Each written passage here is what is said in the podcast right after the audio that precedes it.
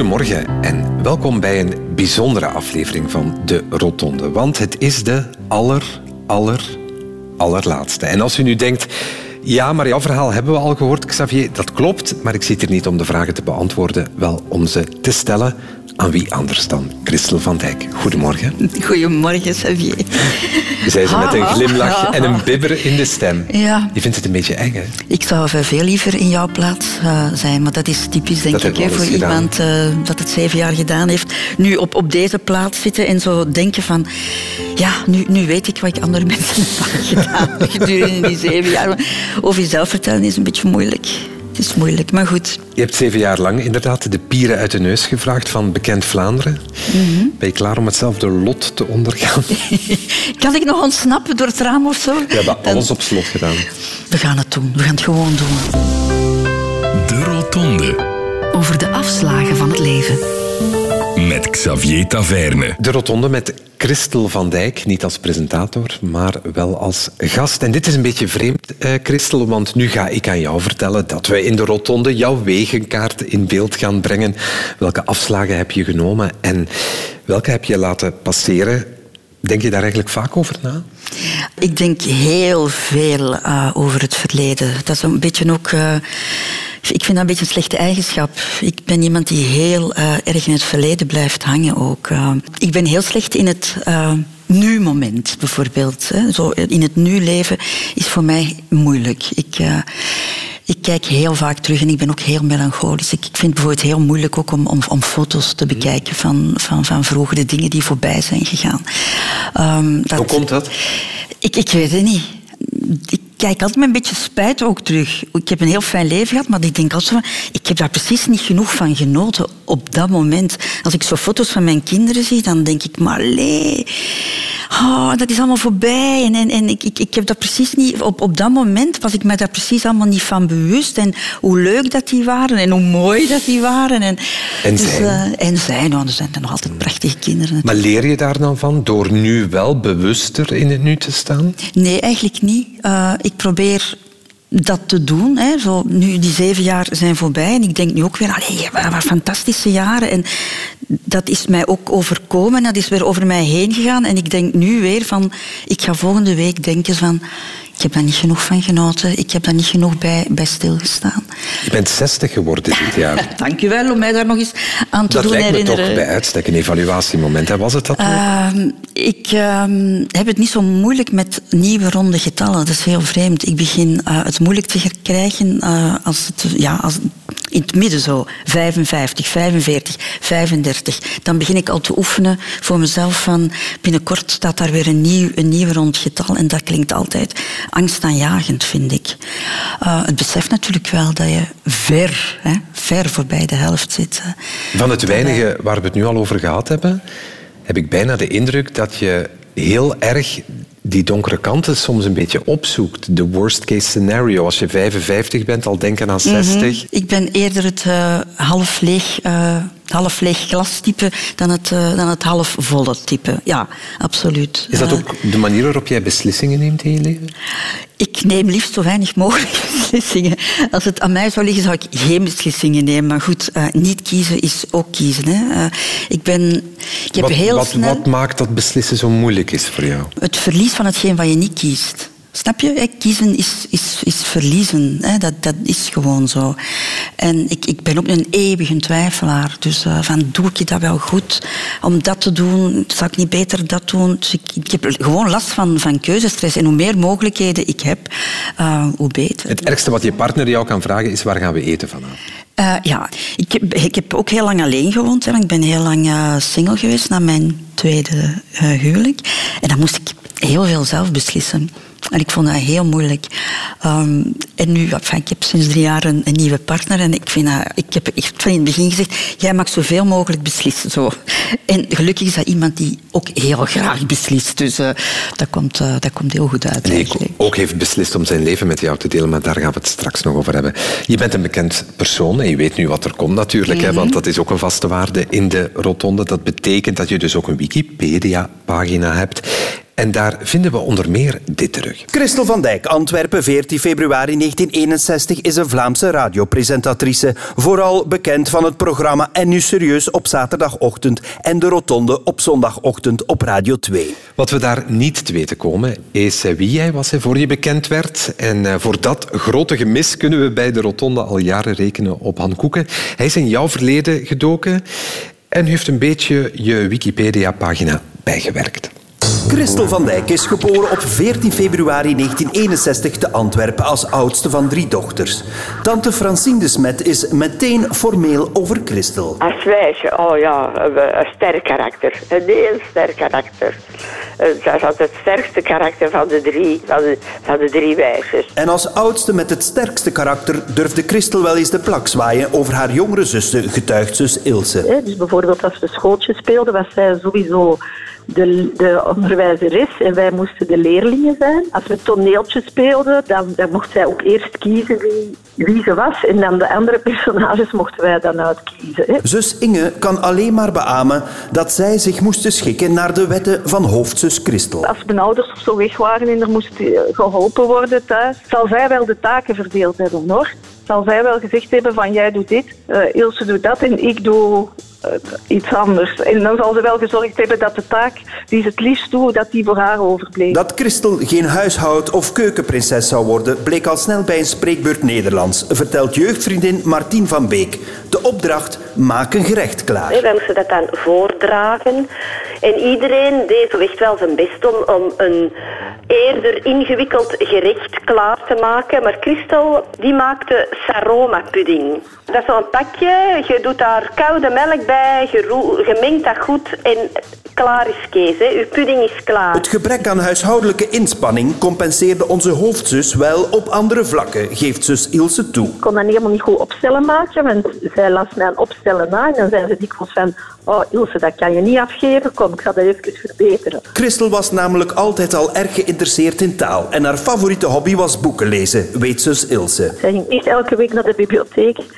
Ik denk dat ze heel de bibliotheek wel heeft uitgelezen van Cyclop in school. En ook op school konden haar vriendinnen altijd rekenen op de notas van vlijtige Christel. Al maakte het onleesbare kriebelschrift dat niet gemakkelijk, lacht vriendin Carlien Fransen. Toch nam ik haar notas en kopieerde die. En na verloop van tijd kun je het wel lezen. Als je het, ja, ik was erin getraind om haar geschrift ontcijferen eigenlijk. Hè. Na haar middelbare studies zette Christel de grote stap naar de Universiteit van Leuven en ging er kunstgeschiedenis studeren. Ook daar verdiepte ze zich in de belangrijkste bezigheid van een kotstudent, weet studiegenoot We Carlien. vertrokken altijd in hetzelfde café, de Appel. Dat was ook dicht bij de faculteit van Le- wijze begeerten en letteren. Dus dat is eigenlijk het café geweest waar dat wij eigenlijk onze broek versleten hebben. Maar dat Christel dan ook in de laatste jaren eh, achter de toog stond. Ja, ze heeft daar gewerkt. Heel even heeft Christel geprobeerd om voor de klas te staan. Maar toen ze klein was, had ze tegen tante Francine al verklapt wat ze echt wou worden. En dat was van jongen af wel dat ze zei, ik zou graag in de media werken. En zo geschiedde. Na haar studies kon Christel aan de slag als medewerker bij Studio Brussel en al snel zo duidelijk worden dat de sterke, taalvaardige en belezen Christel haar plaats niet achter, maar voor de micro moest zijn. Ze ruilde al snel Studio Brussel in voor Radio 2. En de rest is history. Ik moet nogal een irritant kind Wat mij opviel was dat je duidelijk toen je jong was geen probleem had met keuzes maken. Want jij besliste welke rol je zou nemen in het Ja. rollenspel. Maar ik heb de indruk dat ik als kind precies steviger in mijn schoenen stond dan, dan, dan eh, als volwassene. Ik was ook de oudste natuurlijk. Hè. En er werd van mij ook heel veel verwacht. Nu, nu schiet mij zoiets te binnen. Ken je nog de Fabeltjeskrant? Jazeker, Hè? met meneer Duil. Ja, en wij identificeren ons allemaal met één eh, bepaald personage. We waren één bepaald De ooievaar? dier. Ja, zeg. Ik heb de ooievaar gekozen. Toch de meest ambetante van de hoop. Hè. Het de zal ook geen toeval zijn dat dat de eerste was waar ik aan dacht. Voilà, mijn naam is gezet, juffrouw Ooievaar. Ja. Radio Radio 2. De Rotonde met Xavier Taverne. De rotonde met Christel van Dijk als gast. Went het al een beetje? Ik vind het heel vreemd. Ik, ik, ja, weet je, ik, ik, ehm, ik ben een heel chaotisch ook in, in mijn denken. En, en uh, er komen nu van alle dingen op, op mij af, zo allerlei gedachten. En ik heb zo schrik dat ik van de hak op de tak ga springen. Ik had dat ook toen ik hier zat als gast. Zo, ja, ik, ik, uh, ik, ik heb schrik van zo'n on, onsamenhangend uh, verhaal te gaan vertellen. Het klopt. is ook al wel 60 jaar hè, waar ik over Er valt veel te vertellen. Er valt veel te vertellen, ja. Maar in het stuk dat we al gehad hebben, zat Viel er een mee? mooie chronologie. Oké, ja, goed. Laat ons eens kijken naar de eerste afslag van jouw leven. Dat is een afslag die je niet kiest, hè. dat geboren worden. Maar waar dat gebeurt, dat heeft wel een grote invloed. Een, op een bijzondere dag, 14 Ja. februari. Een Valentijnskind. Viert een Valentijnskind elke dag de liefde? Ik heb heel veel de liefde bejubeld en, en, en, en gevierd. Het gekke is, mijn, mijn tweede zus verjaart ook op 14 februari en mijn derde zus op 7 februari. Dus mijn vader was in bepaalde maanden blijkbaar Actiever dan in andere. actief, Ja. Na de zomer had hij er zin in. In de provincie Antwerpen, Sint-Job in het Goor. Mhm. Leuke plek om op te groeien. Oh, dat vind ik nu een hele moeilijke om te zeggen. Ik heb er eigenlijk nooit echt graag... Enfin, als kind wel, hè. Maar zo als tiener vond ik dat toch wel heel snel te klein. Zo. Ik ben dan eh, heel snel eh, naar Merksem naar school gegaan. Dat was een, een deelgemeente van, van, van Antwerpen. En dat vond ik wel veel fijner, de wereld. Het, het, meer, het meer stadse. Hè. Maar als kind was dat... Ja, we eigenlijk een fantastische jeugd gehad. Hè. Ik bedoel, wij, eh, wij waren altijd buiten, altijd weg. Niemand die zich afvroeg, waar zitten ze? Ehm, het was altijd wel vrij dichtbij, bij de buren of, of bij mijn neef. Die, die woonde ook in de buurt. En was het middag, dan werd er gero- gewoon geroepen. Hè, Kom en eten! En dan kwamen wij aangehold. Dus ik heb een, een, een heel veilig en een heel beschermende jeugd gehad. Maar als ik daar nu op terugdenk, of op terugkijk, een jeugd waar ook wel heel weinig in gebeurde. Hè? Dus, Beetje eh, saai. ik vond dat toen niet saai, maar als ik zo zie, eh, vrienden van mij, hoe die zijn opgevoed, eh, die gingen tennissen, die gingen skiën, die gingen op vakantie, die gingen al eens op restaurant met hun ouders. Dat deden wij eigenlijk allemaal niet. We zijn vrij sober opgevoed, ik zal, ik zal het zo zeggen. Wij, er was geen armoede, verre van. En mijn papa was onderwijzer, mijn mama heeft ook altijd. Ja, je ouders, Maar- Remy en Monique. Ja, De- hoe was die dynamiek in het gezin? Goh, dat waren eigenlijk twee totaal verschillende mensen. Ons papa was eh, de elfde van twaalf kinderen. Die kwam uit een boerengezin. Die heeft heel hard moeten werken ook als, als, als kind. Die hebben heel sober geleefd. Eh, ehm, papa heeft als enige van de twaalf mogen studeren. Dat was ook nieuws in het dorp. Van de Remy, ga voor onderwijzer studeren. Dus heel Spartaans opgevoed. En wij hebben dat ook wel wat meegekregen. Zo van eh, niks verkwisten, wat heel goed is. Enfin, als ons vader eigenlijk was dat een beetje zoals nu, wat nu heel modern is. Hè. De moestuin, eten wat er eh, in het seizoen geteeld werd. eh, spaarzaam zijn met alles. Restjes moesten opgewerkt worden in, Hij is in heel ander- hip eigenlijk nu. Nu is hij, is, is hij eigenlijk heel hip. Hè? Maar toen vonden wij dat niet, zeker niet zo hip. En ons mama was een, een, een totaal andere. Die eh, kwam uit het Brusselse. Die is op haar vijftiende in Brecht komen wonen. En die had meer dat stadse zo in, in, in haar. Hè. Ons mama was een beetje een jongensachtig type, maar de tantekes, want ik ben ook voor een heel groot stuk door de tantekes opgevoed en door mijn grootmoeder, dat was een heel ander verhaal. Dat waren vrouwen met hoge hakken en schmink aan en, en die waren opgekleed. En ik heb uren in die badkamer eh, doorgebracht eh, van de tantekes. Een heel En vrouwelijke wereld hè, waar je in opgroeide. Twee zussen, een moeder, tantes die een belangrijke rol speelden. En dat waren ook, het was heel ene clan, hè. Dat was echt een clan. Eén voor Dat- allen, allen voor één. Ja, dus wij, wij, ja, ik, ik was daar ook heel, heel veel. En, en dat was één grote vrouwenfamilie. En als er iets fout ging, was het altijd de mannen hun schuld. Wat meestal ook zo was natuurlijk. zo, die, die gingen heel hard aan elkaar. En dat, ja, heeft jou dat gevormd? Dat heeft mij, Die erg vrouwelijke omgeving waar je in opgegroeid bent? dat heeft mij wel gevormd in de zin dat wij ook wel... Ja, wij konden altijd terecht. Bij mijn mama, dat was een... sorry, We gaan het er straks nog over hebben. Je mijn mama, is onlangs, overleden. eh, is onlangs overleden, dus... eh, eh, dat blijft nog een beetje rauw, zo, als ik over haar moet spreken. Maar ik wil het doen, want... Ik wil geen afbreuk doen aan de fantastische vrouw die zij was. Mijn mama was een, ja, een, een, een heel warme en een heel vooruitstrevende vrouw ook. Ik weet dat al mijn vriendinnen waren jaloers op mij. Zo, maar je hebt zo'n hippe mama. Ik kon ja, bij haar met, met, met alles terecht. Ik herinner me nog dat ik, ik kwam zeggen van mama, ik ga de pil nemen. Ze moest zo even slikken wel. Hè. Ehm, maar dat kon ik allemaal doen. Dus ehm, wij hebben heel, ik heb heel goed leren praten over, over mijn emoties. En met de tantekes ook. Uh, die, ja, als, als, als ik liefdesverdriet had, dan was dat mama of, of tante Francine. En dan, dan, dan ging ik daar uh, uithalen. En die weenden dan uiteraard even hard mee. Er is bij ons heel veel afgeweend. Hoor. Want met zo verschillende vrouwen is er altijd wel, wel, wel iets aan de hand. Dus het, het praten over emoties en het delen van gevoelens, dat heb ik heel erg van mijn mama meegekregen.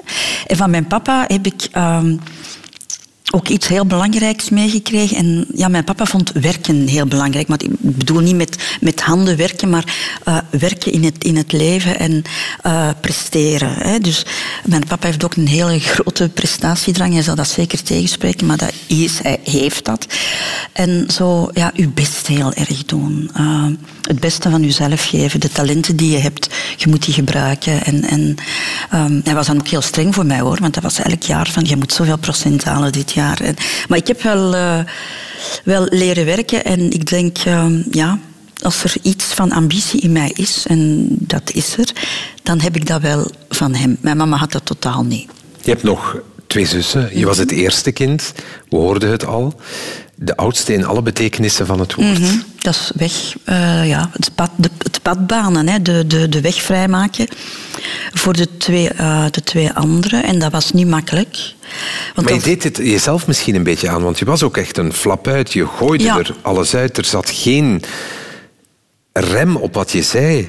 Nee, ja, en ik vind dat altijd heel vreemd, want ik ben zo absoluut helemaal niet meer. Dat is echt met het ouder worden heel veel verminderd. Maar als kind, ja, ik, ik, ik wilde zo...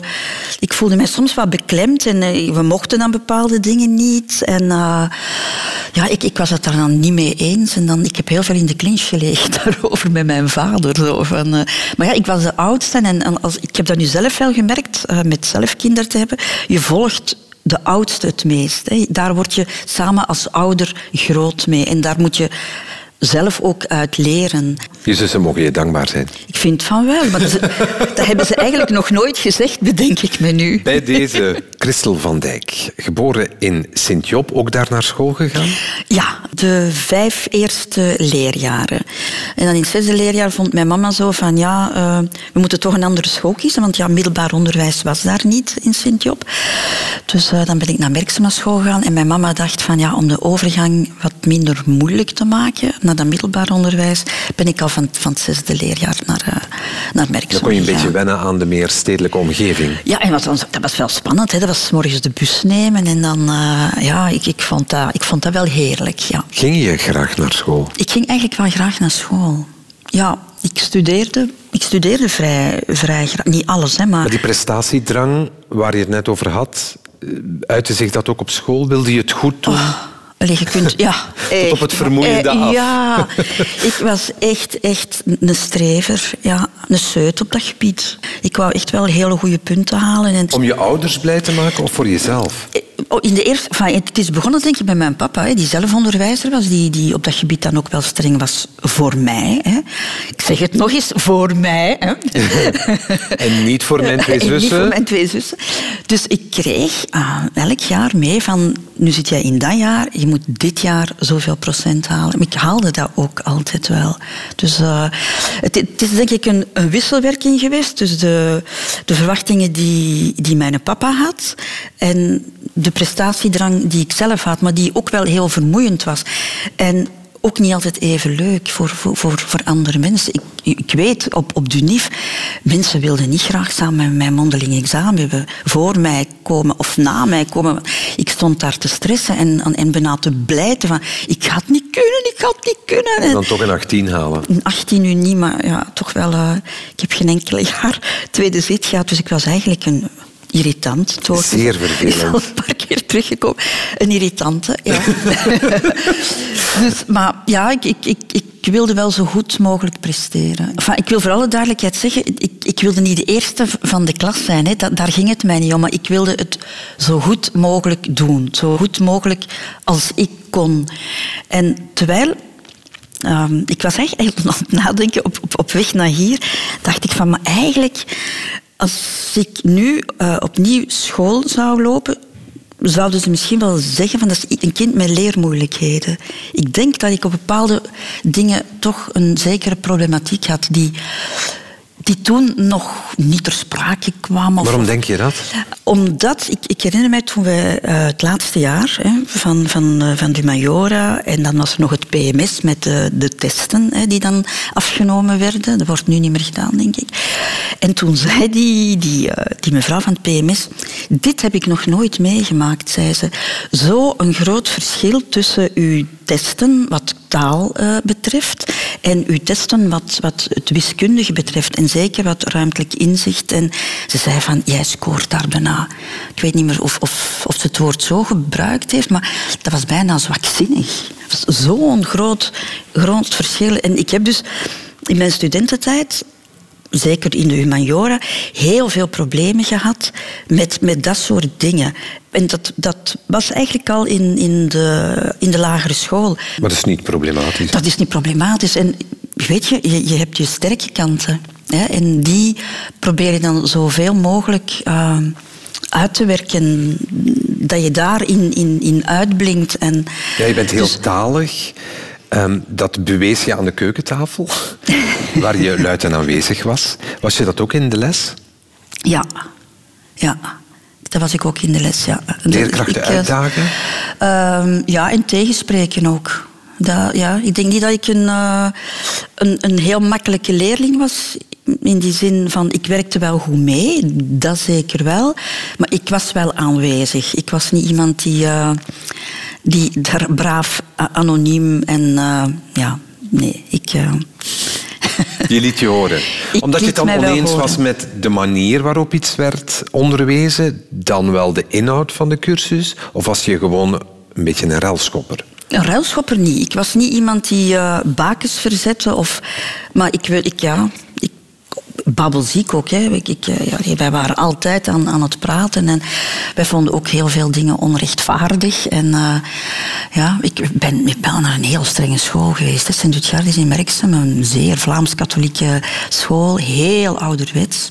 Heel ouderwets. Kwam je daar als een soort van hippie? Mag ik dat Wij zeggen? waren hippies, ja, ja. Zeker die, die laatste jaren van de, van de major. Zo, uh, ja, lange rokken, kleding, kleding gaan kopen in tweedehandswinkels, patchouli op.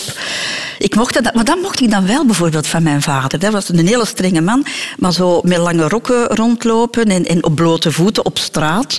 Hè, dat werd er wel gezegd tegen hem van, allee Remy, jij bent zo'n deftige mens. en uw dokter... Het enige wat ik niet mocht was, um, dat was hem heel beschaamd over patchouli. Want ik ging dan met hem naar de mis en dan zei hij van Christel, je stinkt. De mensen gaan denken dat jij, dat jij je niet gewassen hebt. Dus dat mocht ik niet. Een ja. meisjesschool ook? Hoe keken jullie naar de jongens? Um, dat is interessant. ja, ik had zelf geen, geen broers, hè, dus ik kwam eigenlijk alleen maar in contact met jongens via de vriendinnen. Hè. Een van mijn eerste lieven, dat was een uh, broer van, van een, een, een, schoolvriendin van mij. Dus, uh, ja. Je wordt snel verliefd, hè? Ik werd als meisje, als, als jong meisje, heel snel verliefd. Maar maar ik was ook hondstrouw en ik heb, ja, ik heb altijd hele lange relaties gehad. Mijn eerste lief was van mijn veertiende tot mijn zestiende. Dan van mijn zestiende tot mijn twintigste. En dan van mijn 21ste ben ik met mijn eerste man, heb ik mijn eerste man leren kennen. En daar ben ik toch ook veertien jaar bij samengewerkt. Serieel monogaam. Dat noemen ze nu zo, denk ik. Hè. Ik denk dat het vooral ook is dat ik heel moeilijk kan loslaten. En zelfs wat blijf hangen in slechte relaties. Maar goed, dat is voor straks zeker. Jij weet hoe het programma in elkaar zit. Ik hoef jou niks te leren, Christel. Op je achttiende een studiekeuze moeten maken voor het leven. Dat is niet voor iedereen makkelijk. Voor jou wel? Nee, hè? Als je weet dat ik zoveel keuzestress heb, was dat... Ja, maar ik, jonger was je er sterker Ja, was ik in. er sterker in. Ja, ja. Maar dat soort dingen was wel, eh, was wel moeilijk. Dus het hele ja. spectrum aan keuzes was mogelijk voor jou. Nee, natuurlijk niet. Hè. Wegens eh, de, de problemen die ik had bij bepaalde vakken waren bepaalde dingen niet Ingenieur mogelijk. niet? Nee, maar zelfs eh, psychologie, wat heb ik ooit aan gedacht. Hè. En, maar diezelfde mevrouw van het PMS die mij als bijna zwakzinnig bestempelde. wat eh, dat soort vakken van, van, van wiskunde en, en, en dat soort dingen betrof, die zei mij meteen, maar dat ga jij nooit niet kunnen. Want het is een heel zwaar pak statistiek en dan mag jij nog op studeren zoveel als je wil, dat ga je nooit halen. Dus dat viel, eh, dat viel sowieso al weg. Dan heb ik ook nog heel lang gedacht om Romaanse filologie te gaan studeren, maar ik had geen Latijn gedaan en dat bleek dan ook weer een, een handicap te zijn. Dus het was... Oh, het was echt heel, heel moeilijk. En dan ben ik eigenlijk via een, eh, ja, een heel stom toeval eigenlijk. Een, een lerares waar ik heel goed mee overeenkwam. Ehm, die gaf Nederlands en, en, en Engels. En ehm, op een bepaald moment, maar die, was ook heel, die gaf heel breed les, ook heel kunstzinnig. En die zei van ja, er start vanavond op televisie een driedelige reeks over Gauguin. De, de schilder Gauguin, dat is echt de moeite, daar moet je echt naar zien. Ik, kende die, die man niet. Maar ik heb daar op haar aanraden naar gaan kijken en ik werd op slag verliefd op Van Gogh, de vriend van Gauguin. Ik vond hem een zeer fascinerende figuur, eh, tragisch ook. En ik ben dan heel veel beginnen lezen over, over Van Gogh. En, en zo eigenlijk een beetje in, in die kunst geraakt. Ik was al wel geïnteresseerd in kunst, hè, want in de geschiedenislessen kregen we dat wel. En toen dacht ik, ik ga, ik ga kunstgeschiedenis doen, zo niet wetende van, wat ga je daarmee doen? En mijn papa ook zo van, allee Christel, kunstgeschiedenis. Een diploma zonder toekomst, Christel. Ja, ja. Zei de papa dan, denk ja, ik. Ja. Maar toch heeft hij nooit gezegd, je mag dat niet doen. En ja, mijn mama was de makkelijkste, die, die wilde gewoon dat wij gelukkig waren en, en dat ik iets koos eh, eh, waar ik mij goed bij zou voelen. En eh, wat ook een beetje meegespeeld heeft, dat kwam goed uit. Mijn lief, die, mijn lief van toen, zat in Leuven. Ehm, en kunstgeschiedenis kon je niet in Antwerpen doen, dat kon je alleen maar in Gent en in Leuven doen. Dat was handig meegenomen. Want anders had ik niet op kot gemogen, daar ben ik ook zeker van. Dan had ik mooi mogen pendelen. En nu kon je wel naar Leuven dan. Ja, en dat was voor mij heel belangrijk. Eh, om, om, Eindelijk de echte stad Ja. in. Ik wou niet zozeer weg van thuis, maar ik, ik, eh, ik had een enorme drang naar, naar vrijheid en, en, en naar zelfstandigheid. Zo met mijn eigen boontjes moeten of mogen doppen. En dus kon je Zelf op café ja. en feest vieren met vrienden. Dat heb ik niet gedaan hoor, dat eerste jaar. Ik zeg het, ik, ik was de grootste seut aller tijden. Hè. Ja, ja, ja. Ik, eh, ik ben heel... Mijn lief zat daar dan ook. We hebben heel veel tijd eh, samen doorgebracht. Wij woonden eigenlijk eh, eh, samen. Dat wist mijn papa, maar hij was blij dat dat in Leuven was. Dat Als de het mensen zie, het dan gebeurt het niet. Ja. dat de mensen het ook niet, kon, niet konden Want in. Sint-Job? In Sint-Job had dat een schand geweest. De dochter van de Remy, die, die samenwoont zonder getrouwd te zijn. Eerst met blote voeten op straat, nu samenwonen in Ja. Leuven. Maar dus nee, ik heb dat eerste jaar heel, heel hard gewerkt. Eh, een beetje overdreven. Ik heb mezelf enorm veel druk opgelegd. Omdat ik dacht van, ik vond universiteit... In het dorp ging eigenlijk zo, zo goed als niemand naar, naar de unie. Voor mij was dat ook een heel abstract begrip. Zo, ik, echt waar, ik dacht de universiteit, dat is één gebouw. Hè. Zo, zo zag ik dat. Hè. Allee, hoe onnozel kun je zijn? En dan blijkt de helft van Leuven Dan blijkt- ingenomen dan door die universiteit. Ja, ja. Dus eh, nee, voor mij was dat, was dat heel, heel belangrijk. En ik ben ook heel blij dat ik dat gedaan heb. eh. Heb je ooit iets met dat diploma gedaan? Ik heb drie weken les gegeven. Toch? Ja. Dus dat was ik dan ook weer. Hè. Dus ik, ik heb wel wat men toen noemde, dat bestaat niet meer, denk ik, aggregaat gedaan. De D-cursus om les te Ja, mogen geven. Om les te mogen geven. Mijn ambitie lag daar niet. Maar goed, ehm, werkzekerheid is ook belangrijk. En eh, ik had toen een stage gedaan in een, in een school in Aarschot. En eh, die lerares eh, die had een, een, een ongeval. En die belde mij op, kan je mij drie weken komen, komen vervangen?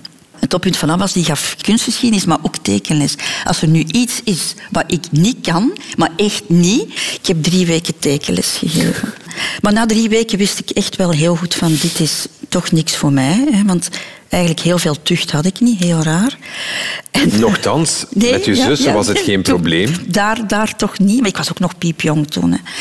En ehm, ik wist heel zeker dat het niks voor mij was toen, na die drie weken, ehm, die lerares mij belde van, ja, waar heb jij die proefwerken gelegd? Ik was die allemaal kwijt.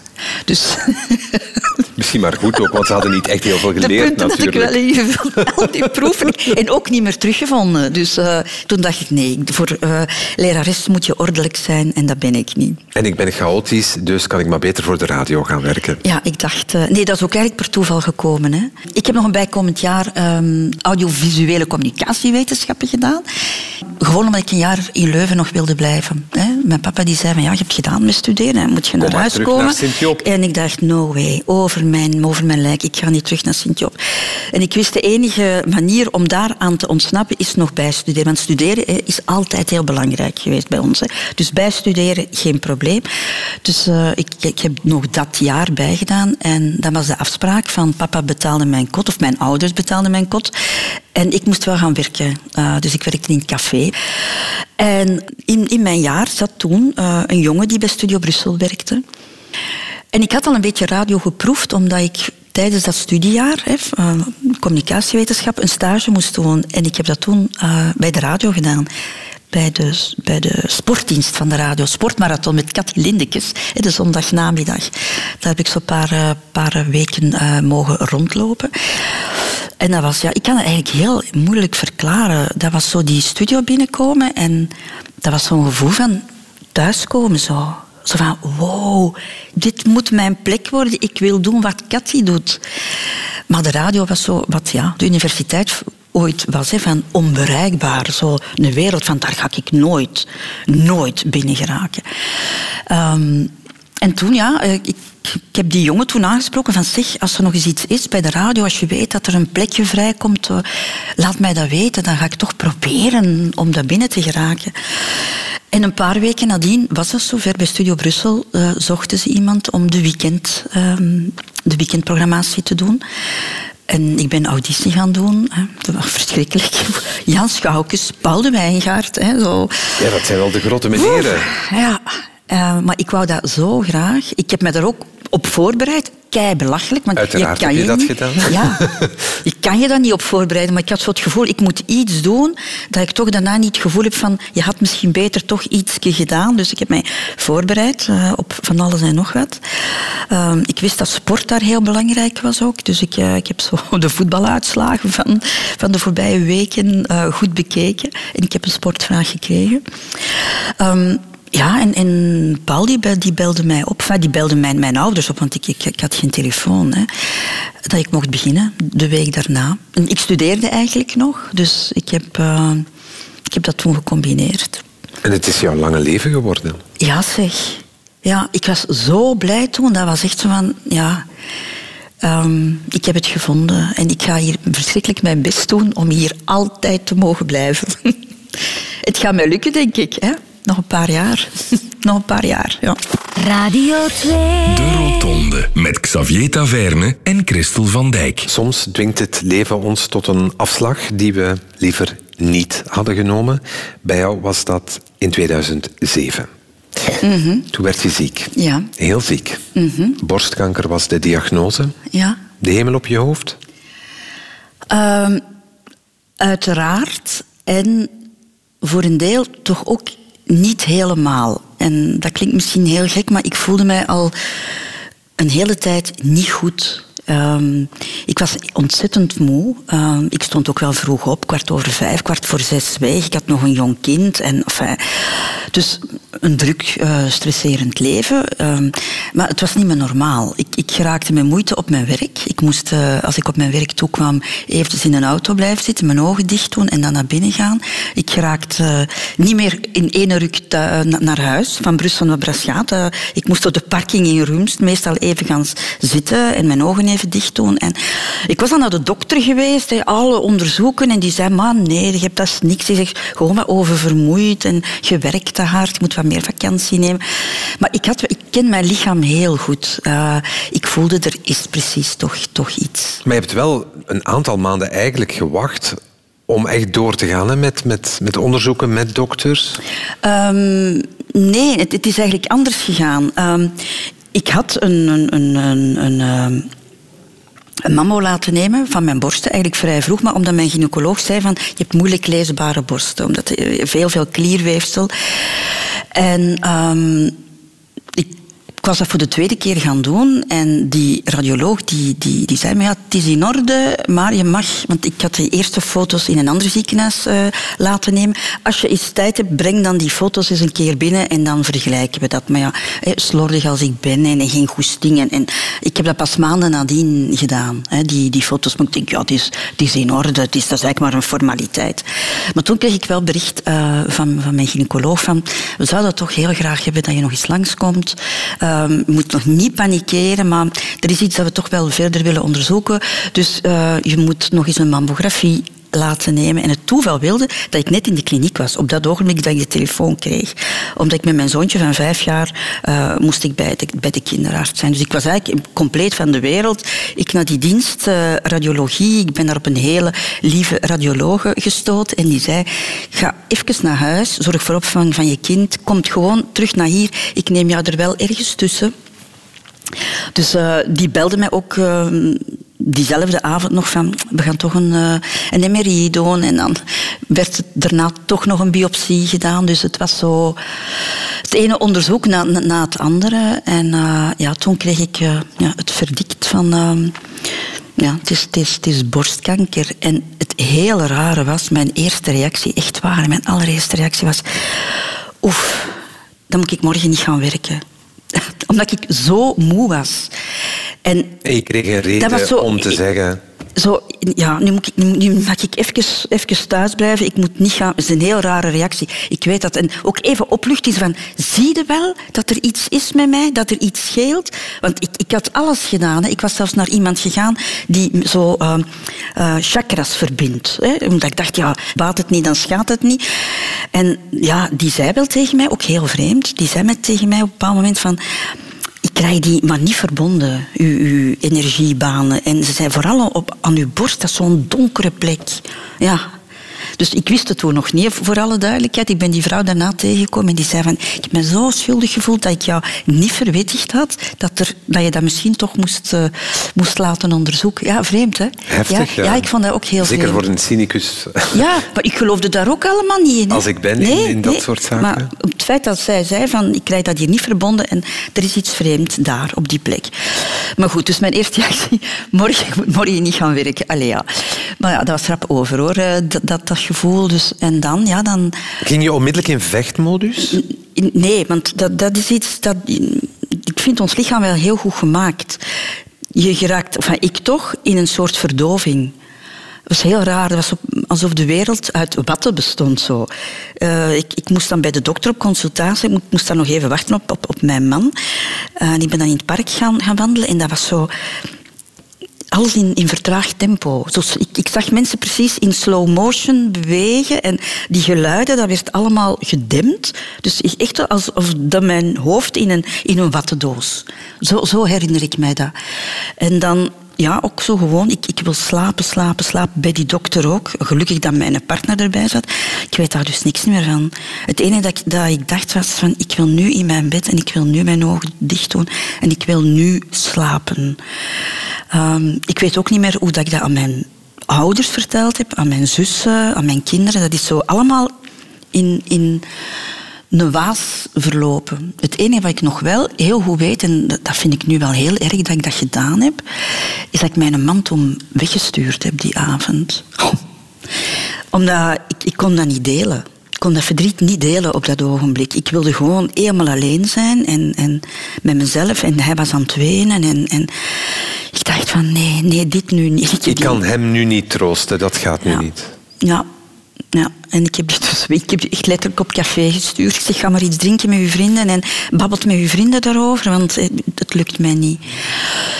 En dat heb ik ook, denk ik, in het hele verloop... Uh, van die ziekte heb ik dat ook heel fel gedaan. Ik heb mensen wel...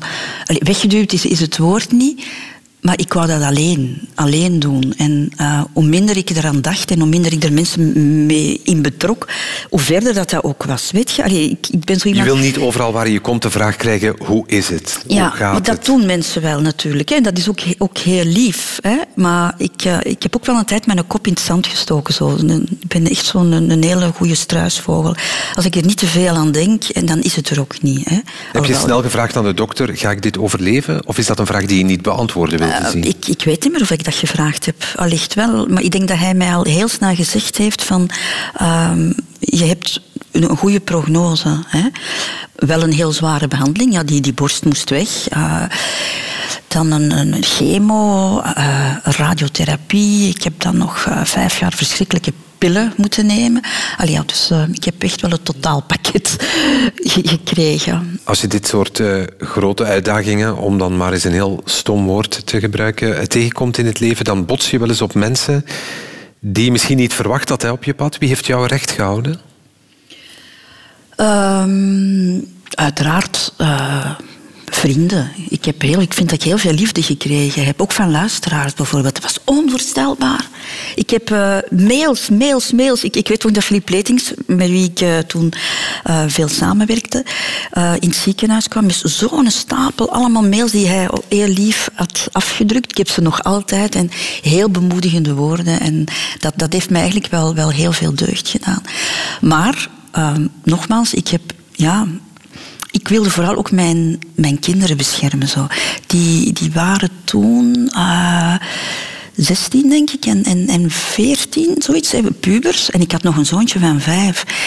En ik wilde niet dat mijn ziekte ook hun leven totaal zou ontwrichten. En dat heb ik denk ik niet zo goed gedaan. Ik had daar misschien meer over moeten praten. Ik had, daar, ik had hen veel meer moeten betrekken. Mijn partner eigenlijk toen ook ja, ik wilde precies niemand tot, tot, tot last zijn, snap je? Allee, ik snap dus... het heel goed. Mijn mama heeft zelf borstkanker gehad. En voor ons was ze altijd de vrouw met een zeer langdurig griepje.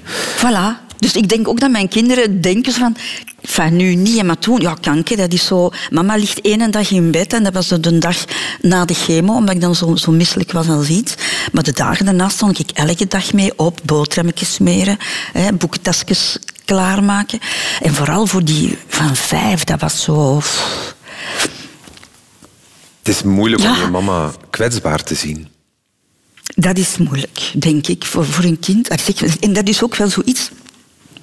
Um, het is heel raar dat ik er nu veel moeilijker over kan praten dan toen het gebeurde. Het is heel, heel raar, maar ook wel typisch iets voor mij, denk ik. Um, ik zeg altijd, ik, ik, ik rouw in retard. Dus ik, ik stop heel veel verdriet weg. Zo ergens heel diep in mij, dat ik denk van, daar zit het goed. Hè. Maar verdriet laat zich, niet, uh, laat zich niet zomaar wegstoppen. En als dat een gaatje vindt, dan komt dat eruit. En dikwijls veel heviger dan dat je meteen in, in rouwproces was gegaan. Kijk, want ik, ik had nu niet verwacht dat ik, dat ik het daar moeilijk mee, mee zou hebben. Maar het is denk ik omdat ik uh, over mijn zoon van, van vijf begin. Voor hem was dat heel moeilijk. Dus die trok zich heel erg terug. Uh, die begon een tik nerveus te ontwikkelen. Die wou er niet over praten. Dat hij er met mij niet over wou praten, begreep ik nog wel. Maar ook niet met zijn papa, niet met zijn schooljuffrouw. Um, die zei gewoon, ik wil daar niet over praten. En die begon mij weg te duwen.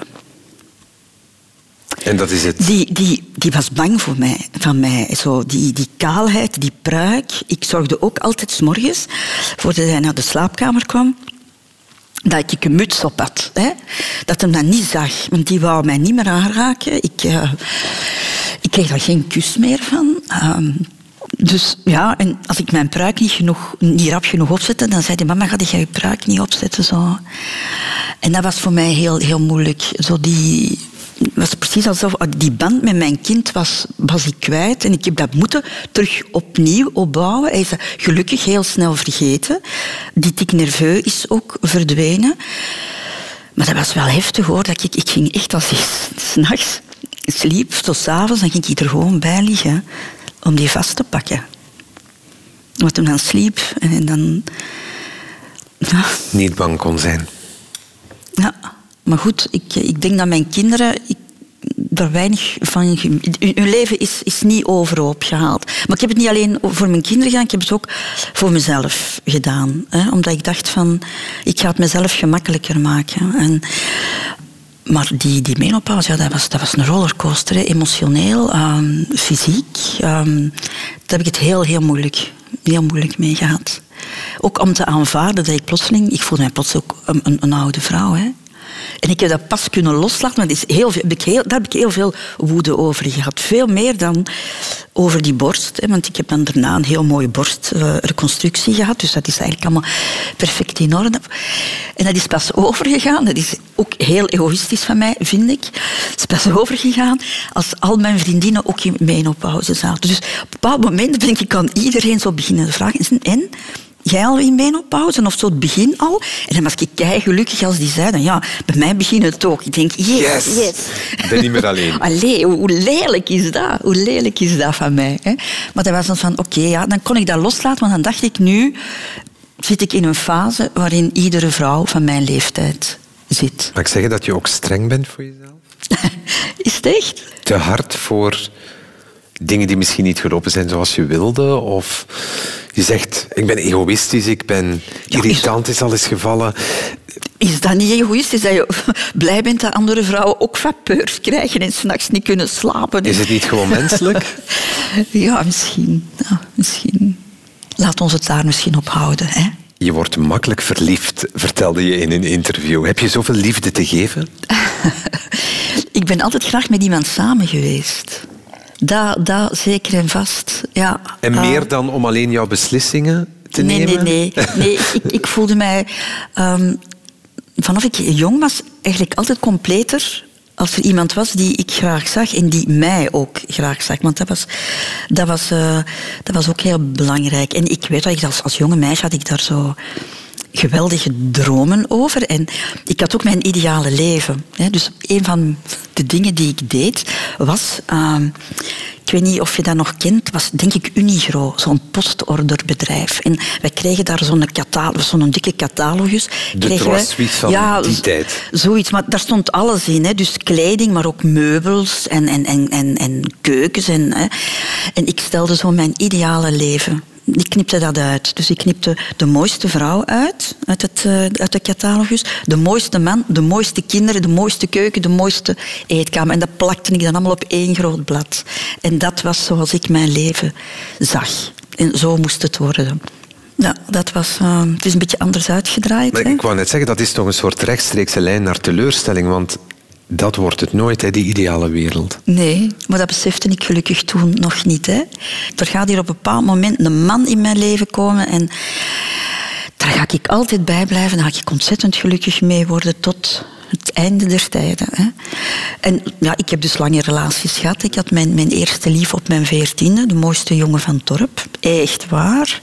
Dat was, oh my. Dat was een Adonis. Uh, ik ben daar toch twee jaar mee samen geweest. Ja. Wat niet mocht van mijn papa. Dus dat moest eigenlijk allemaal stiekem gebeuren. Hè. En, Stiekem is leuk. ja, dat was eigenlijk wel leuk. Ja. Dat was dan zo ergens afspreken. Hè. Zo aan de vaart spraken wij dan af. Of ergens in een bos of zo. Hè. Dat, dat mocht allemaal niet geweten worden. Was hij ook je eerste grote liefde of was je te jong daarvoor? Mijn eerste, allereerste vriendje was in het tweede leerjaar. En uh, toen had ik een brief daarnaar geschreven. Ook zo, echt maar zo'n brief, zo I love you, maar zo fonetisch. Hè, zo I, zo, nog geen Engels. En een vriendin van mij had dat ook gedaan, bij haar vriendje. Maar die had mij een brief meegenomen, want die, die, die wilde zo kijken hoe dat ik dat gedaan had en die wilde dat kopiëren. Die ouders hadden dat gevonden, zegt.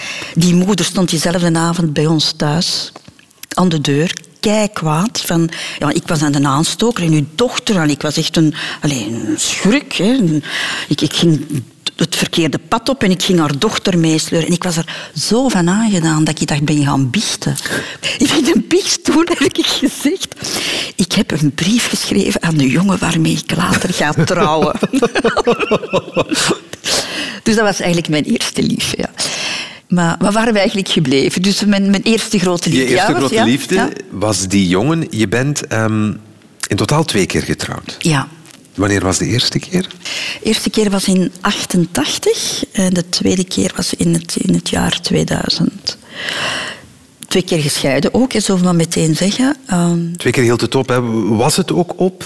Er zijn verschillende oorzaken. Ik wil gewoon eerst al zeggen, van, ik heb geen spijt van geen enkele van die twee huwelijken. Mocht ik het opnieuw doen, zou ik voor diezelfde mannen kiezen. Absoluut. Dat zijn hele fijne mannen geweest. Ze hebben mij ook... hè, Ze hebben mij alle twee eh, kinderen gegeven. Dus ehm, dat waren de, de juiste mannen op, op, op dat ogenblik. Ehm, Man 1, mag ik het dan zo even misschien wat onrespectvol zeggen? Waarom was hij toen op dat moment voor jou de man?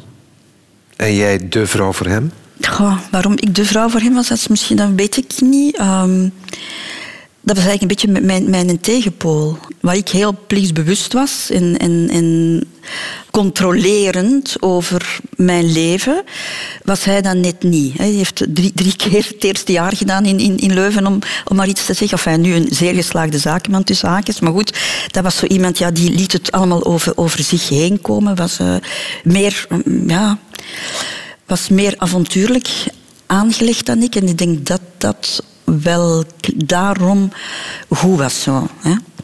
We zijn ook heel gelukkig geweest. Ja, bedoel, we hebben ook twee, twee kinderen samen.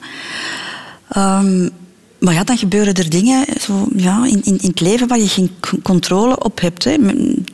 Twee kinderen. Mijn eerste zoon was een, vrij energiek manneke, heel temperamentvol, die je constant in toog moest houden of hij brak wel iets af. De tweede was een huilbaby. Die heeft ehm, drie maanden aan één stuk geweend en anderhalf jaar niet geslapen. Hè, dus ik stond twintig keer per nacht op. Echt waar, twintig keer per nacht om dat mannetje te troosten en, en, en terug in slaap te wiegen. En Daar zou een relatie al eens van onder druk kunnen gaan staan. en mijn ex-man, ja, die, die sliep gewoon overal door ook. En ik, ja, als, als moeder, ja, ik werd van elk kreetje wakker. En, en, en, dus ik was eigenlijk heel moe. Ehm, en ja, alle twee eigenlijk, ja, bezig met je carrière. Hij was met een eigen zaak bezig, was heel veel weg, was heel veel in het buitenland. Ik heb heel veel alleen gezeten, ook met die kinderen. Absoluut geen verwijt, maar het was wel zo. Hij zocht daar wel oplossingen voor, hè, van misschien iemand in huis te halen. Maar ik was dan ook zo'n moederkloek. Ik heb ook heel lang moeten wachten eer ik kinderen had. Hè, want dat was ook niet, niet zo simpel. Ehm, en toen ik die kinderen had, wilde ik die ook geen moment lossen. En ik, ik weet dat ik op een bepaald moment wel meer moeder geweest ben dan, dan, dan dat ik vrouw was. Hè. En dan dat werk, dat, je dat, dat ik dan ook perfect wilde doen. Dus ehm, ja, ik ben er ook veel niet geweest, denk ik. Hè. Eh, emotioneel. En dan groeide uit, uit elkaar, maar heel veel spanningen ook, verwijten ook. En zo, ja, je- sommige koppels kunnen dat denk ik eh, oplossen en die, die vinden elkaar terug en wij niet. En ja, wat gebeurt er dan? Hij is verliefd geworden op iemand anders. En ja, dan is het, eh, Einde verhaal. dan is het einde verhaal natuurlijk. Hè. Ja. Deed jou dat pijn? Eh, in het begin was ik vooral heel kwaad, omdat ik dat ook niet had zien aankomen. Hè. Je bent altijd de laatste die het weet. Ik heb dat eigenlijk vrij snel, ehm, vrij snel wel aanvaard, eh, dat dat zo was. Dat heeft mij natuurlijk... Dat heeft wel heel veel gedaan aan mijn zelfvertrouwen. Iemand anders was beter dan ik. Hè. Was allicht mooier dan ik, waarschijnlijk ook verstandiger dan ik. Ehm, ik voelde mij heel erg afgewezen als persoon hè, op, op dat ogenblik. Ehm, dat heeft heel lang geduurd eer ik daar overheen was. Ik heb het ook jaren en jaren opgekropt. En dan is dat verdriet weer treuren in retard, met vertraging. Is dat verdriet er toch op een bepaald moment eh, heel erg uitgekomen. En dan ben ik eh, hulp gaan zoeken. En een psycholoog heeft jou ja, een eh, duwtje ja, in de rug ja. gegeven. En dat, ik ben heel blij dat ik dat, dat gedaan heb. Want ik ging naar aan ten onder. Zo. Ik, ja, ik, ik voelde mij niks waard. Ik heb dat ook eigenlijk tegen heel weinig mensen gezegd toen. Om, ik, ik, ik schaamde me daarvoor. Ik denk, allee, je hebt twee zussen, je hebt eh, een mama, die, je hebt je tantekes. Hè, je, hebt, je hebt fantastische goede vrienden die je kunnen helpen. Maar je hebt iemand nodig, die, die kunnen u niet helpen om, om dat zelfbeeld Staan te dicht bij die jou. Staan veel te, die staan veel te dicht. En toen werd je zelf weer verliefd. Ja. Omdat je weer dat zelfvertrouwen had. Dat je het waard vond om graag gezien te worden weer. Ja, ik, ik heb na, na mijn eerste man heb ik nog een, een aantal relaties gehad, maar dat, dat zijn ook zo, ja.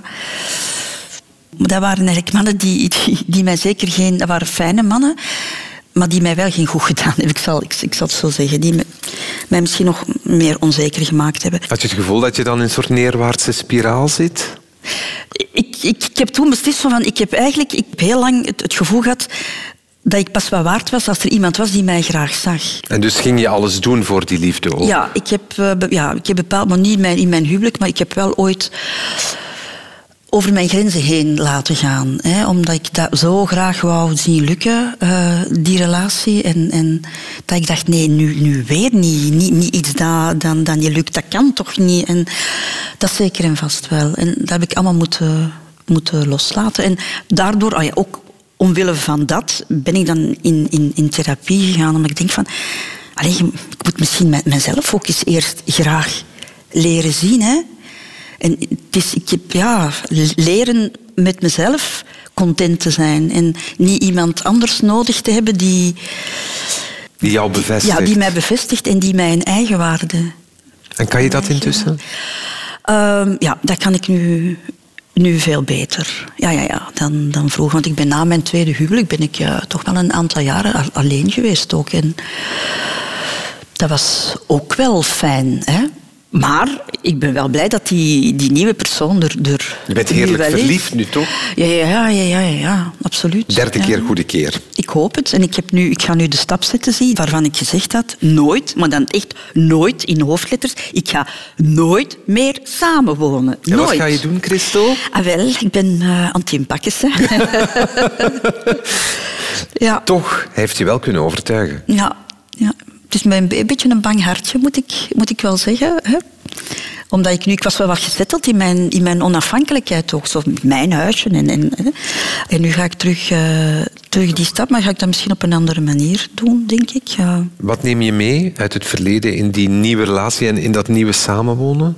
Ik denk dat ik, dat ik mijn eigen waarde niet meer zozeer laat bepalen door wat een man van mij denkt of, of eh, vindt. Ik weet nu dat ik ook op eigen benen kan staan en dat ik het best red ook op, eh, op, op eigen benen. En dat ik eh, ook best gelukkig kan zijn in mijn eentje. Dus dat ga ik, dat ga ik vooral, vooral meepakken.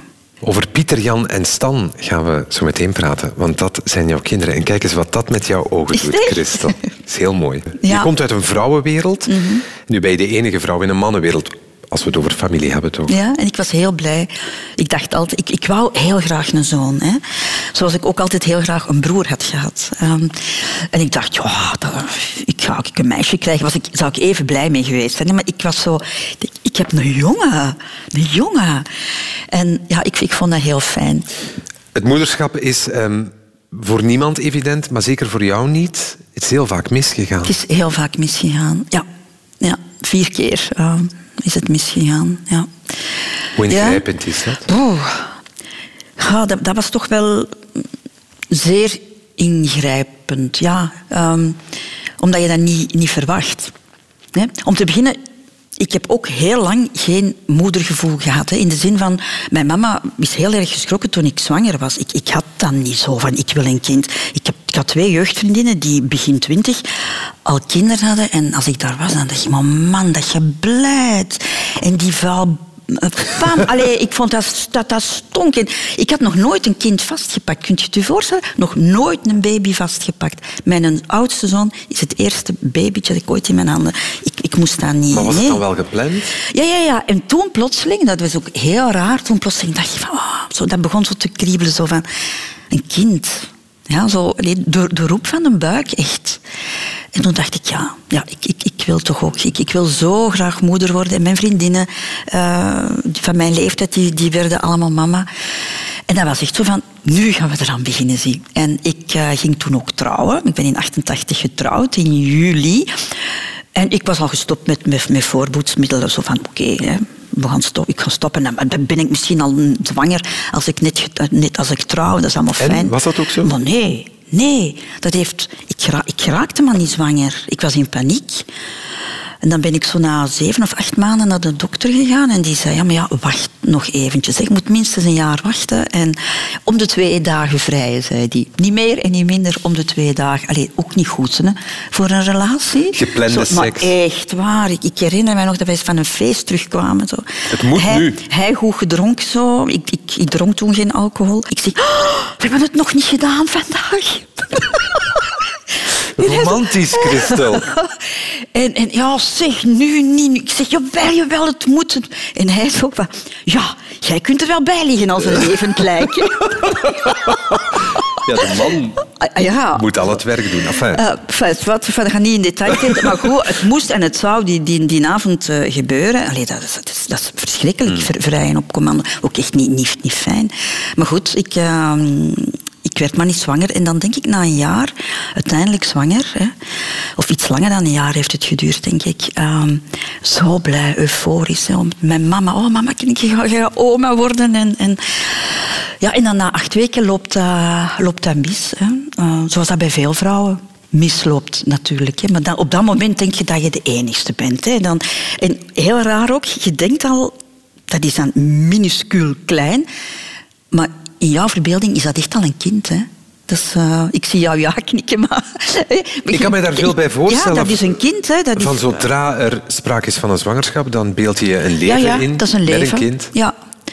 Dus dat, dat was een, een complete ramp natuurlijk. Maar goed, ik, allee, de dokter, maar dat gebeurt dikwijls. En, en de volgende keer gaat dat beter gaan. En dan weer lang moeten wachten eer ik, eh, eer ik dan terug zwanger was. En dan was dat weer een- Dat was echt wel dreigend toen. De dreigende miskraam. Mijn dokter zei, ik denk niet dat, dat, dat, dat het, eh, het foetusje het gaat redden. En hij zegt, ja, het enige dat je kan doen... Ik, ik geloof er niet in, maar goed, dan heb je misschien het gevoel dat je er alles voor gedaan hebt. Dat is plat liggen tot het drie maanden is. En dat heb ik dan gedaan en de baby heeft het gered. Ik weet nog dat de verpleegster zei van... Dat is precies een sterk karakter, hoor.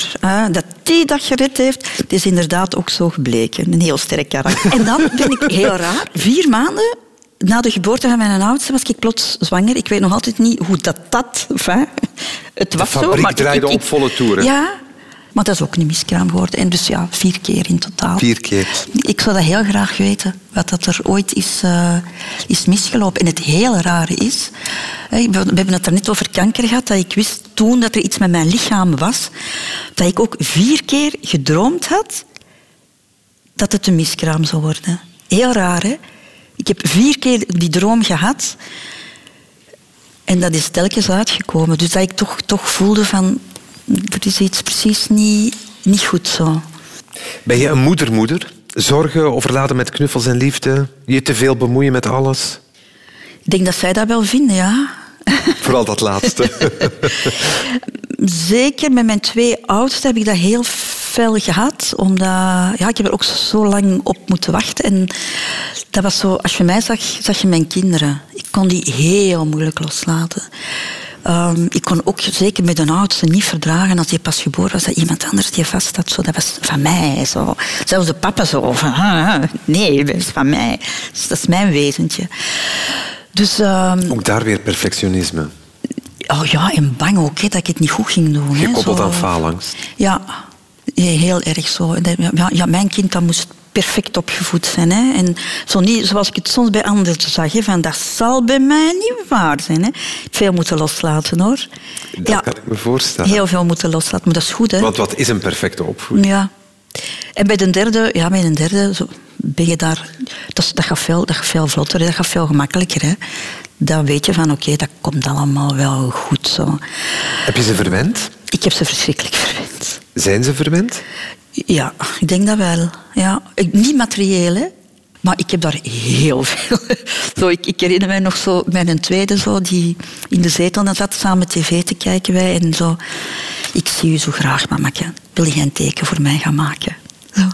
Mama, spring op. Je gaat een teken maken voor, voor het zonnetje. Ja, op, op dat gebied wel. Ik ben zo... Lukt dat nog, dat Ja, soort trucken nu? Tuurlijk lukt dat nog. Ja, zo een beetje, ja. Een mama die verliefd is op haar, op haar zonen. Hè. En ik zie dat toch wel bij, bij heel veel moeders. Zo, als er dochters... Dochter is precies voor een mama iets anders dan... Die zonen worden op een of andere manier precies meer verwend. Ik weet dat niet. Wat, wat Vaders en dochters, moeders en zonen. Zou dat toch, toch zoiets zijn? Dat- Ik, ik heb dat wel tegen mijn schoondochters al wel gezegd. Zo van, mannetjes, ik heb het verbrod. Jullie mogen het nu oplossen. Zo. Ruim het maar op. Ja. Maar als je nu kijkt naar hoe ze zijn, hè, die drie zonen van jou. Zijn het de mannen eh, zoals je ze hebt willen opvoeden? Hoe ze nu in het leven staan? Ja, ik heb een geweldige gemoedsrust op, op, op dat gebied. Zo. Ehm, ik weet, een oud van op school, dat was echt trekken en sleuren. En, en, en zijn papa zei toen zo van, maar die lijkt heel erg op mij op dat gebied. Dat komt allemaal goed, dat komt, maar ik geloofde dat niet.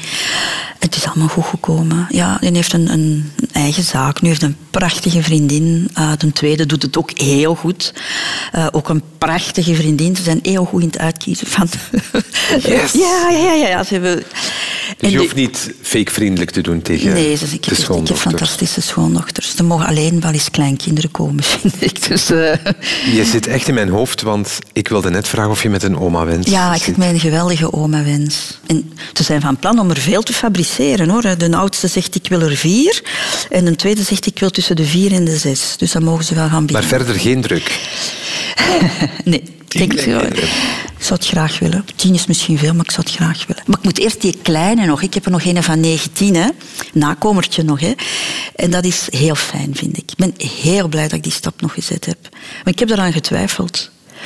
Uh, toen ik mijn tweede man tegenkwam, dan was het, uh, die was wat jonger dan ik. Had nog geen kinderen. En dat was het eerste wat ik zei: van, Ik wil geen kinderen meer. En dan zei maar, dat is geen probleem. Uh, maar ik wil jou. maar, en als dat dan zonder kinderen is, is dat niet, niet erg. En toen heb ik toch, toch besloten, ik denk, ik vind dat toch wel heel egoïstisch van mij om te zeggen, ik wil geen kind meer. Dat is zo een beslissing nemen voor, hem. Ik zeg, hij gaat er misschien later spijt van hebben of mij dat misschien zelfs verwijten. En dan dacht ik van, eigenlijk heb je er altijd drie gewild. Hè? Want ik, had nog, ik heb nog een miskraam gehad met mijn eerste man ook, een derde kind. Dus je hebt er eigenlijk altijd drie gewild. Hè? Waarom, waarom zou je het niet doen? En ja, dus op mijn 41 heb ik dat dan, uh, ja, is Stan geboren. En ik vind dat een cadeau. Ik ben, ja, dat is echt een, een cadeau in mijn leven. Radio 2. De Rotonde met Xavier Taverne en Christel van Dijk. Christel, je gaat weer kwaad worden, maar ik ga het toch nog eens herhalen. Je bent 60 geworden Mhm. dit jaar. Je zei net al, ik lig niet zo wakker van dat cijfer. Ehm, maar lig je daar mm, echt niet wakker van? Want er staat wel een 6 ineens. Je bedoelt dan van, heb je schrik van het einde? Bedoel je dat, van, van het ouder worden? Gewoon dat cijfer, ik vraag me af of dat niet op een gegeven moment toch in je hoofd kruipt. En of je weet van, ik zit nu toch al een stuk in de tweede helft van mijn leven. Ik ga er zo vanuit dat ik uh, nog twintig goede jaren heb. Zo. Omdat mijn papa, toen hij tachtig werd, dan is het bij hem, vindt hij, snel achteruit gegaan. Zo. Dus hij zei tot, tot 80 ging dat en dan ineens van, vanaf 80 gaat dat, gaat dat heel snel. Dus ik, ik ga ervan uit dat ik nog 20, nog 20 goede jaren heb en, en, en dan zien we wel. Hè. Dat einde um, van het leven, waar je eigenlijk al vaker mee geconfronteerd bent dan je had gewild misschien, omdat je zelf heel ziek bent geweest en dat misschien toch wel ergens op een gegeven moment door je hoofd is gegaan toen? Ik heb nooit gedacht dat ik ging sterven. Nee, dat was iets... Uh, dat kon niet. Ik, ik, voelde mij nog iets... Uh, ik ben toen wel geconfronteerd geweest met, met, met de eindigheid. En, en, en ook met het feit dat... Ja, dat je lichaam niet onoverwinnelijk is. Hè. Dat zeker wel. Maar ik heb nooit gedacht dat ik ging sterven. Ik, ik, wist, ik voelde dat je dat ging halen. Je bent heel katholiek opgevoed. Amai. Eten we rijst met gouden lepeltjes na de dood? Ik geloof niet meer. Um, ik heb heel lang heel erg geloofd. Maar met, met het hele pakket. Hè. Hemel, vagevuur en hel. Hè. Ja, ja. En ik was er ook van overtuigd, ik ging in het vagevuur komen. Hè. Zo, daar had ik heel veel schrik van. Het vagevuur, dat doet blijkbaar ook wel pijn. Hè. Je brandt niet zo erg als in de hel. Maar dus ik, ik had daar ook nachtmerries van. Dus ja, van, van, van dat vagevuur en... en, en, en Waar ben je afgehaakt? Met ouder worden ben ik... Uh, ik, vind, ik vind dat eigenlijk wel jammer. Want ik vond dat wel, wel fijn om, om, om te weten van... Er gaat een leven uh, na de dood komen. Het is niet onherroepelijk voorbij, want zo eeuwig er niet meer zijn. Ik, ik, vind, dat, ik vind dat verschrikkelijk. Wat is het alternatief? Wat gebeurt er na de dood? Niks, hè? Allee, ik, ik geloof, ik denk dat. Het, ja, ik denk dat het... Uh, dat het voorbij is. Ja.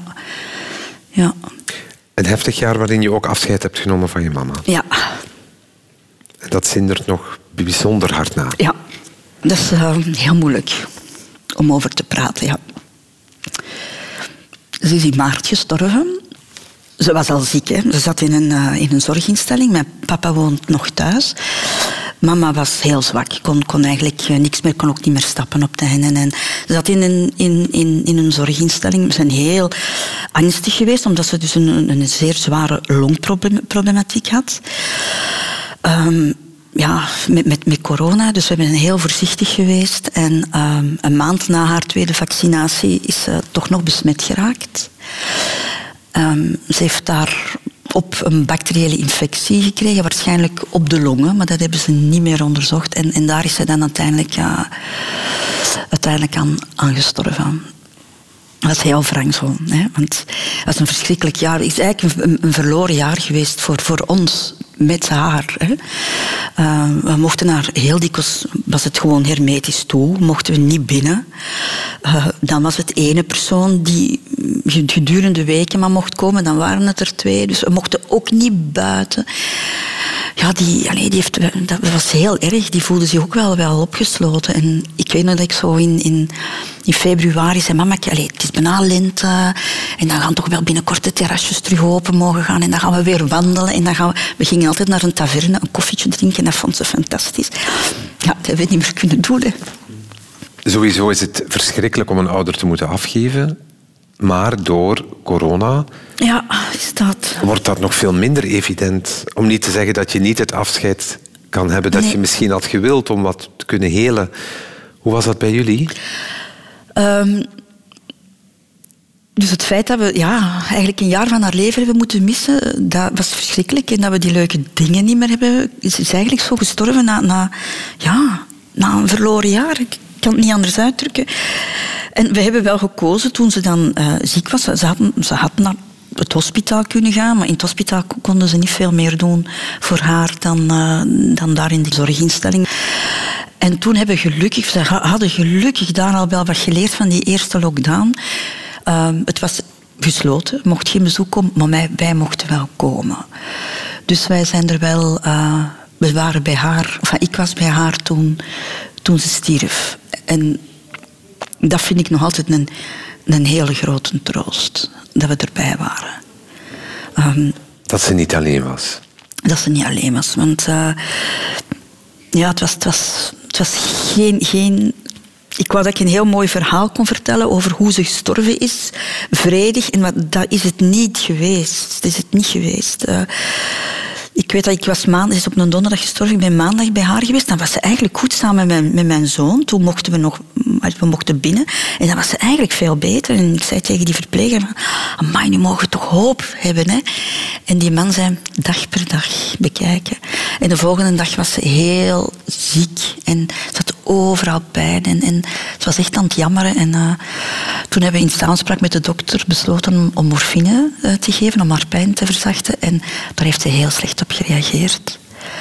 Ze was heel angstig, ze was heel wild ook. Uh, ze wilde maar niet slapen, roepen. En, en...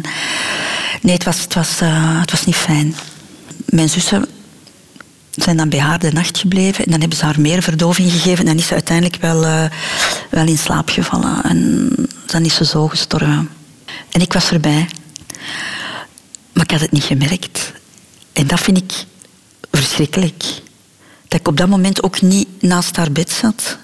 Want ik was, mijn papa had mij nog gebeld, iemand van het werk had mij gebeld. En ja, ik zat niet naast haar bed en de verpleger kwam binnen en die zei van, ik denk dat het gebeurd is. Ik denk van, nee, hoe kan dat nu? Was hier, ik heb dat niet gezien en, en ik zat op dat moment niet naast haar ja, ik had zo'n romantisch idee ook in, in mijn hoofd van ik ga naast ons mama zitten en haar hand vastpakken. Eigenlijk mochten we ook niet, want hè, dat corona. We stonden daar ook... Allee, het was ook verschrikkelijk hoe dat wij afscheid hebben moeten nemen. Twee schorten aan met chirurgisch mondmasker en nog zo'n een plastieke kap voor, voor ons gezicht. Allee, ik denk dat ze misschien in haar laatste ogenblikken schrik had van ons. Want wie waren wij? Wij waren helemaal verkleed. Dus... Uh, ja, ik heb me daar heel, lang schuldig over gevoeld dat ik niet naast haar zat op dat moment. En mijn zus zei, godverdomme, als ik het geweten had. Ik had die kap afgezwierd en ik had ons mama vastgepakt. En, maar ja, het mocht ook allemaal niet. En dan uh, hebben ze haar, moest ik even weg, hebben ze haar uh, gewassen, uh, kleren aangedaan.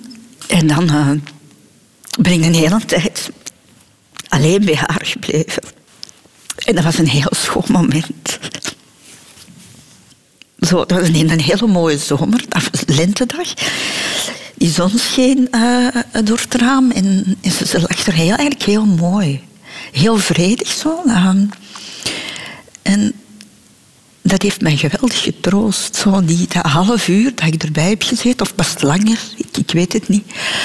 Dat heeft mij geweldig getroost. Ik heb daar ook afscheid van haar moeten nemen, want we konden haar eigenlijk niet meer gaan groeten. Want met corona ging dat eigenlijk allemaal niet. En ik heb heel raar, ik heb een foto van haar genomen op haar sterfbed. Ik kijk daar soms nog naar ik vind dat helemaal niet griezelig, terwijl ik dood iets heel griezelig vind. Maar zij was niet griezelig. Ja, zij was voor nog altijd mijn mama. En dat zal ze altijd zijn, hè? Ja. Ik heb echt een fantastische mama gehad. Dus een hele warme vrouw. Heel liefdevol. Die zichzelf helemaal weggecijferd heeft voor haar kinderen. Die alles gedaan heeft voor ons. Dat is een heel zorgende, heel zorgzame. Ja, ik ben, ben haar heel dankbaar. Ze heeft, uh, ze heeft ons heel veel gegeven. En ik ben ook met haar meegegaan. Mijn zussen wilden dat niet. Ik begrijp dat. Iedereen moet, moet trouwen op, op, op zijn eigen manier. Ze is gecremeerd in, in Breda. En ik, ik wou die niet alleen. Ik wou die niet alleen meegeven met, met die rouwwagen. Ik zeg, ja, ik, ik, ik, ga mee, ik ga mee met haar tot het einde. Dus, uh, en dan heb ik daar in het crematorium uh, afscheid van haar genomen. Dat was ook heel emotioneel, zo die kist. En dan weet je, maar nu gaat die, die deur in en ja, die komt komt nooit meer terug. En ze zal het allicht niet weten dat ik ben meegegaan, maar ik wou, dat, ik wou dat zelf doen. Als een soort eerbetoon. Denk je dat daar ooit eelt op komt, op dat verdriet? Ik denk wel dat ik daar ooit ga over kunnen praten zonder te wenen. Uh, dat, dat denk ik wel. Hè. Dat is... Uh... Maar ja, het blijft wel zo... Uw mama, hè, het is de persoon die, die u het langst gekend heeft. Hè. We waren haar al wel een deel kwijt. In de zin van... Ze was niet meer de mama die, die, die ze was. Ze was heel oud en ze vergat alles. En je kon er geen echt gesprek meer, meer mee voeren. Maar dat hadden we ook aanvaard. Het was moeilijker in het begin dat ze veranderde en, en dat ze eigenlijk aan die leidersweg uh, begon. Dan vond ik het eigenlijk uh, veel moeilijker. Want mijn mama was degene, als er iets was, ik belde altijd eerst naar ons mama met mijn zorgen. Maar toen werd ze zo kwetsbaar en dan dacht ik, ik moet haar er niet meer mee lastigvallen. Ze heeft het al moeilijk genoeg. Dus dat was eigenlijk al de eerste keer afscheid nemen mm -hmm. van haar. Zo de, de, de moeder die, die, hè, waar je altijd terecht komt, dat, dat viel weg. En op het einde hebben wij voor, voor haar moeten zorgen. Hè. Afscheid nemen van je mama, heeft jou dat geconfronteerd met je eigen afscheid, met je eigen dood, dat je daarover gaat nadenken? Wat gaan mijn kinderen misschien ooit meemaken als ik er niet meer ben straks? Nee, daar, heb ik, daar denk ik eigenlijk uh, niet over na. Ik denk eigenlijk ook liefst zo, zo weinig mogelijk na over, over de dood. Want dat ja, je noemde het griezelig, hè? Ja, ik heb daar altijd een... Ik, als kind al uh, was ik daar panisch voor. Ik kon daar... Uh, nachten niet van slapen. Van het, het feit dat ik uh, moest doodgaan. Ik weet dat ik als kind al dacht, heel raar, van, ik was eigenlijk liever niet geboren geworden. Want dan had ik ook niet moeten, moeten doodgaan. Dus ik denk daar eigenlijk zo weinig... En zeker wat er daarna moet gebeuren. Man, man, man. Allee, ik zo... Ik heb, de keuze tussen in de grond gestopt te worden, of, of, maar dan word ik opgevreten door de maden, of om gecremeerd worden. Ik heb een enorme schrik van vuur. Er is eigenlijk niks wat ik wil. Ik wil gebalsemd worden, denk ik, zoals de Egyptenaren. En dat mijn lichaam voor altijd blijft bestaan. We zullen een mooie sarcofaag uitzoeken voor op de VRT. Nog een paar minuten, Christel van Dijk. En je rotonde, ik mag het echt jouw rotonde noemen, die gaat op slot voor mm -hmm. altijd. Hoe voelt dat? Vreemd. Westende was, was, mijn, was mijn tweede thuis. Het was een beetje, ja, dat was mijn living uiteindelijk ook. Als er één stoel veranderd was en ik kwam hier binnen, dan was het dan van, ze hebben hier precies iets veranderd, zonder aan ons te vragen. Nee, het was uh, misschien wel het mooiste programma dat ik ooit heb mogen maken. Het kwam ook, denk ik, uh, in een fase van mijn leven heel, heel, allee, op de juiste fase van mijn leven, ik zal, ik zal het zo zeggen. Ik, uh, Jij had de rotonde gevonden, de rotonde had jou gevonden. Zoiets. Ja, uh, ik had dit programma niet kunnen maken, denk ik, 30 jaar geleden of zo. Dus uh, ik denk dat ik nu de, volwassenheid eindelijk had om, om, om dat soort gesprekken. Um, ik weet dat we in het begin heel veel schrik hadden ook om, om dat programma te maken. In de zin van, zijn mensen bereid om twee uur te luisteren naar ene persoon in vrij lange gesprekken gaat dat aanslaan of gaan mensen zeggen van. Pff. En um, het is gebleken dat mensen dat wel fijn vinden en dat ze daar misschien ook wel nood aan hebben en dat de herkenbaarheid heel, heel belangrijk is. De herkenbaarheid uh, van de grote emoties in, in het leven. Want uiteindelijk maken we allemaal hetzelfde mee. We worden geboren, we, we sterven en tussendoor gebeurt er... Modderen we allemaal wat aan. Ja, we modderen en we kennen momenten van groot geluk, momenten van, van, van uh, heel erg verdriet, van, van afscheid nemen, uh, verliefd worden, kinderen op de wereld zetten. Die grote emoties, die, die delen we allemaal. Er werd ook heel veel naar geluisterd. Er zijn ook heel veel keukens en woonkamers die niet weten wat ze voortaan met hun zondag moeten gaan doen, toch niet met hun zondagochtend. Wat wil Christel van Dijk nog van het leven? Ik, uh, ik wil nog graag een aantal jaren iets, iets heel fijns doen. Hè. Ik heb altijd zo gezegd zo van ja, ze gaan mij toch niet in het archief stoppen. Hè. En wordt je nu in het archief gestopt? nee, mijn baas heeft gezegd van ja, we gaan ze nooit in het archief steken, want dan vinden ze niks meer terug in dat archief. En ik vond dat een geweldige geruststelling. Eindelijk levert je chaos iets op. Ja, eindelijk mijn extreme slordigheid en chaos levert dat ook iets op. Nee, ik ga iets, uh, iets nieuws doen uh, vanaf september. Ik kan er eigenlijk nog niet veel over zeggen. Om, we zijn aan, aan het brainstormen, zo, zoals dat heet. En verder, Pieter Jan en Stan wil ze eigenlijk alleen maar kleinkinderen. Dat, toch, ja, ja. ja. Uh, Tien? Een, een, tiental vind ik, vind ik heel goed. En ik hoop dat ze niet te lang meer meer mee zullen wachten. Nee, ik, ik, ik ben eigenlijk een heel tevreden vrouw, weet je. Allee, ik heb zo ik heb in mijn leven heel veel dingen kunnen doen die ik, die ik graag deed. Ik heb heel veel geluk gehad in mijn job. Ik heb, ben grootgebracht in een fantastisch gezin met geweldige zussen, uh, tantekes. Uh, ik heb fantastische kinderen. Ik ben eigenlijk heel... Ik vind, ik vind mij geprivilegeerd. Ik vind mij verwend uh, door het leven. Dus heel veel wil ik niet meer. Normaal vraag je op het einde van de rotonde om het gastenboek in te vullen, maar dat staat helemaal vol. Wat we wel voor jou gedaan hebben, is aan een aantal van je gasten gevraagd of ze jou nog iets wilden vertellen. Christel, en wat denk je? Dat wilden ze ook. En dat kunnen we laten zien en horen.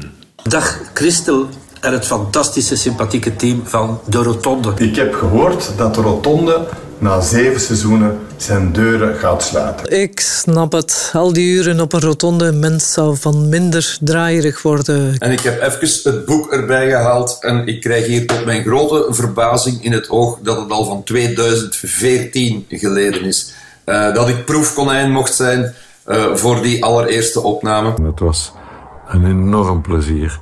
Omdat jullie zo'n kleine, fijne, knusse, gezellige ploeg waren in die prachtige locatie daar aan zee en toch een heel groot programma maken. De prachtige villa, de zon, de zee, het strand, de bloemen, de drank, de drugs, de hula hoopmeisjes. Ofwel was dat ergens anders. Het eten was heel lekker, het bed was heerlijk en het gezelschap was uitzonderlijk goed. Het succes van de Rotonde had niet zozeer te maken, volgens ons, met de gasten die jullie uitnodigden, maar vooral met de manier waarop jij in gesprek ging met ons. Je luisterde aandachtig, ja, je, je werd bijna één met ons. En in deze bizarre mediawereld is dat al een grote kwaliteit. Jawel, wij hebben dus ooit het bed gedeeld samen, getuigen daarvan, die foto, dat prachtige boek van jullie over de Rotonde, het programma waar dus ook ik ooit te gast mocht zijn. Of dat de bandrecorder nu aanstond of niet, dat de gesprekken gewoon doorgingen. En dat betekent toch wel dat er heel veel vertrouwen was in uh, jou en jullie ploeg. Je hebt in de rotonde heel indringend mijn leven gefileerd, weet je dat? Maar altijd op een warme en respectvolle manier.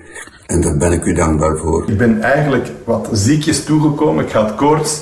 Maar dankzij de lekkere diner s'avonds en vooral dankzij de lekkere rode wijn hebben we samen die bacterietjes verdwenen. De rotonde was memorabel omdat ik daar voor de eerste en enige keer in mijn leven te laat ben gekomen. Ik zat lekker thuis en plotseling kreeg ik een telefoontje en jij heel bezorgd, maar ook heel voorzichtig van Jan, zou het kunnen dat jij vergeten bent dat...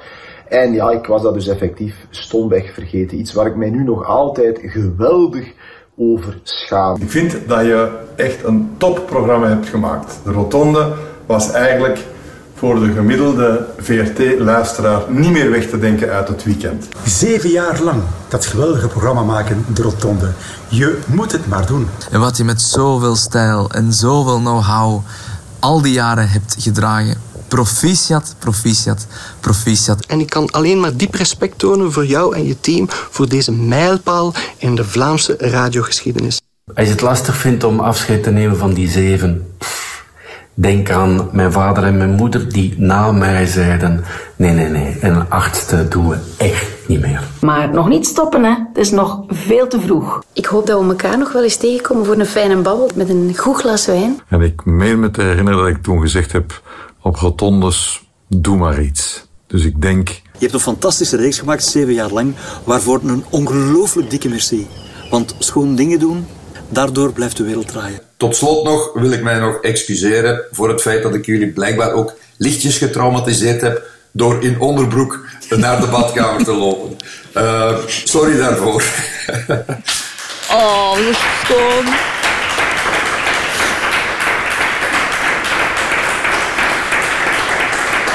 Het is gewoon...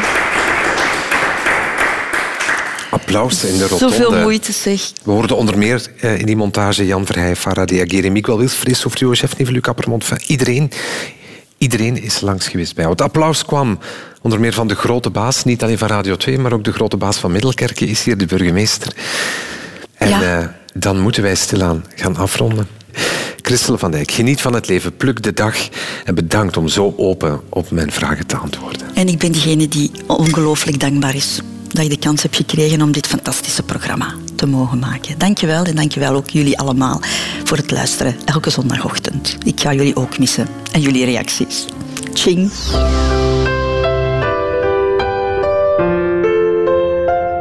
Radio 2